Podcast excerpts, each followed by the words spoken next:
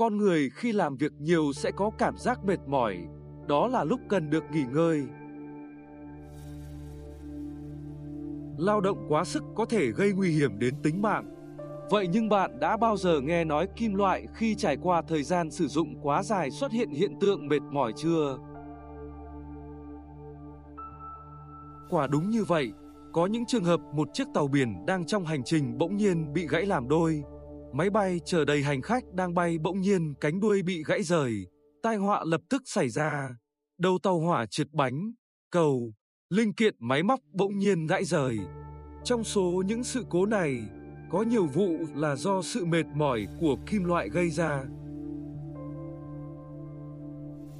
Tại sao kim loại cũng bị mệt mỏi? Kim loại vốn có độ cứng rất cao, tuy nhiên trọng tải tác động lên kết cấu và phối kiện thường khá lớn. Tải trọng này nếu cứ tác động lên vài ngàn, vài triệu lần, thì kết cấu bên trong sẽ xuất hiện dạn nứt. Tác động của phụ tải làm giảm đáng kể độ cứng của kim loại. Kim loại xuất hiện hiện tượng mỏi cho tới khi vượt quá khả năng chịu lực giãn, lực va chạm của kim loại. Cuối cùng là xảy ra nứt gãy. Hãy xem xét các bộ phận cơ khí này, ngay cả khi bạn thiết kế chúng đáp ứng tốt các tiêu chí về độ bền cơ học, nó có thể bị hỏng do một hiện tượng gọi là mỏi. Trong lịch sử, nhiều thảm họa đã xảy ra do bỏ qua ảnh hưởng của yếu tố mỏi khi thiết kế. Hiện tượng mỏi có thể được giải thích là sự suy yếu của vật liệu do tác dụng của tải trọng dao động dẫn đến hư hỏng cấu trúc của vật liệu và cuối cùng là bị phá hủy. Hư hỏng bắt đầu xảy ra cục bộ và tích tụ theo thời gian và có thể kết thúc trong một thảm họa. Ví dụ về hư hỏng do mỏi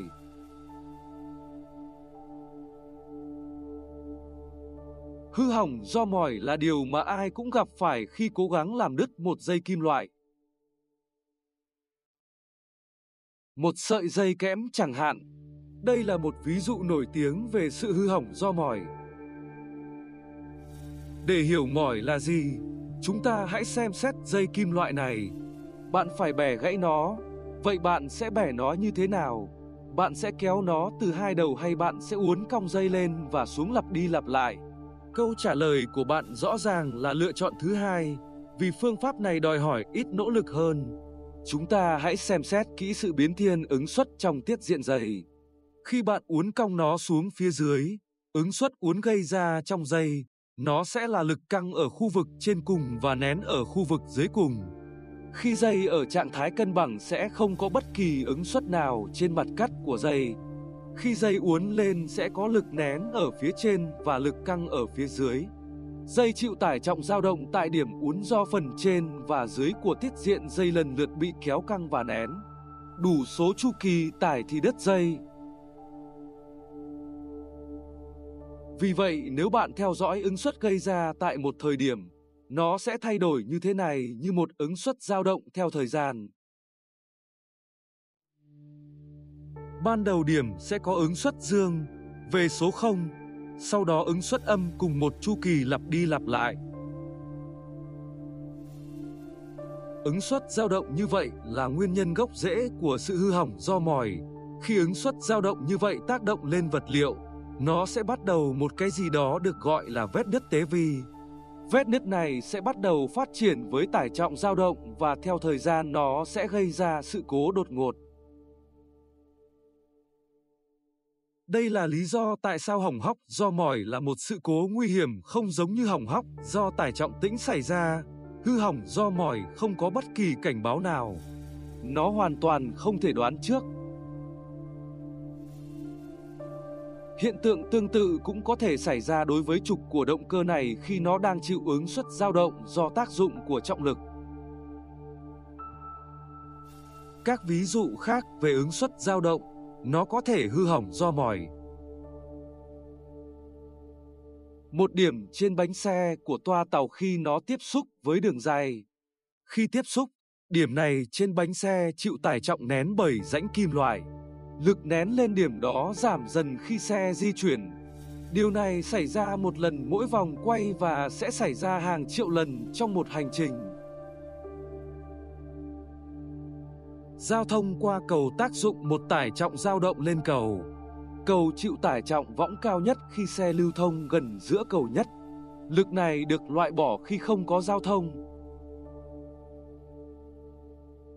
Vỏ thuyền khi vượt sóng chịu tác dụng của lực kéo và lực nén không đổi khi di chuyển.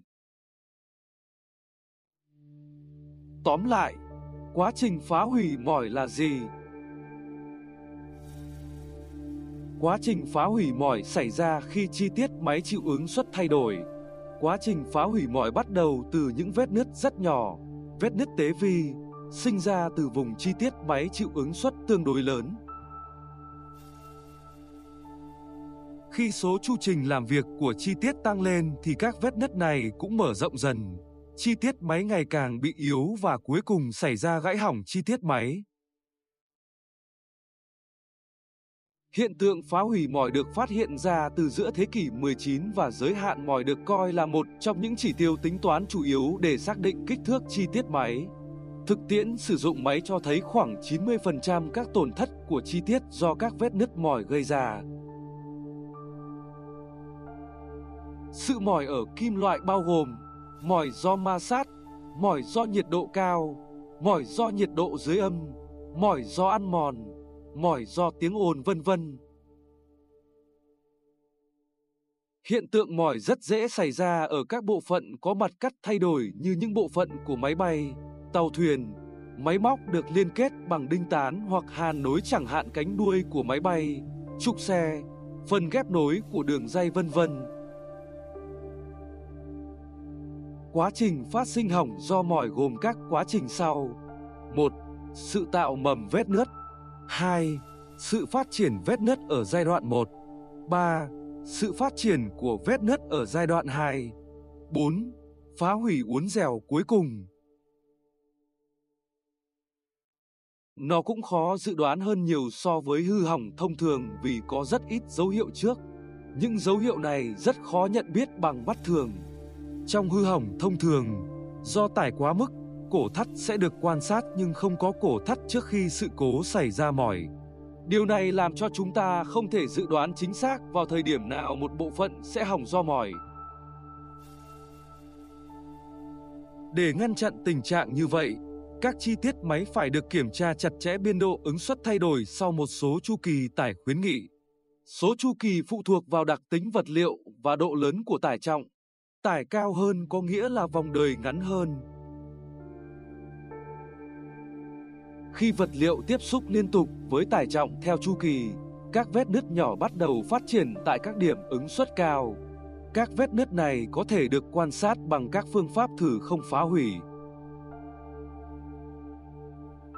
Khi vết nứt mỏi đã xảy ra, nó sẽ lan truyền trong chi tiết máy với mọi chu kỳ tải. Nó thường sẽ tạo ra các vân trên bề mặt.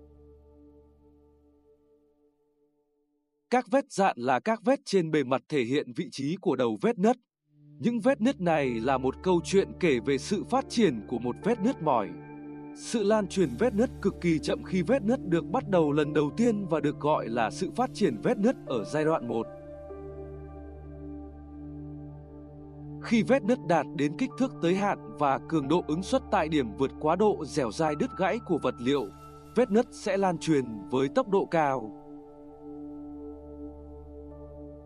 Loại lan truyền nhanh này được gọi là sự phát triển vết nứt giai đoạn 2 và nó xảy ra theo hướng vuông góc với lực tác dụng.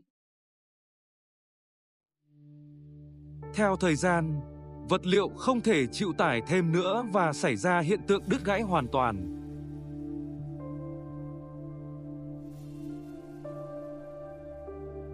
Đường cong mỏi Đường cong mỏi thể hiện mối quan hệ giữa ứng suất ứng suất trung bình hoặc ứng suất lớn nhất và số chu kỳ thay đổi ứng suất N của chi tiết máy tới khi hỏng hoàn toàn. Từ đồ thị đường cong mỏi SN, ta thấy rằng đường cong trở nên phẳng dần khi các giá trị ứng suất được giảm xuống. Đây là trường hợp của hầu hết các vật liệu. Có một điểm mà đường cong mỏi của thép trở thành nằm ngang. Điều này có nghĩa là dưới giá trị ứng suất này, vật liệu sẽ không bao giờ hỏng vì mỏi. Giới hạn ứng suất này được gọi là giới hạn bền mỏi. Từ đồ thị ta thấy ứng suất càng cao thì tuổi thọ càng giảm. Ứng suất càng giảm thì số chu kỳ ứng suất càng tăng. Nếu bạn giảm biên độ ứng suất, nó sẽ thực hiện nhiều chu kỳ hơn trước khi nó bị hư hỏng. Giảm ứng suất hơn nữa, nó sẽ có thể thực hiện nhiều chu kỳ hơn nữa. Để an toàn khi vận hành, các kỹ sư vật liệu luôn cố gắng thiết kế các chi tiết máy sao cho biên độ ứng suất dưới giới hạn chịu đựng hay giới hạn bền mỏi.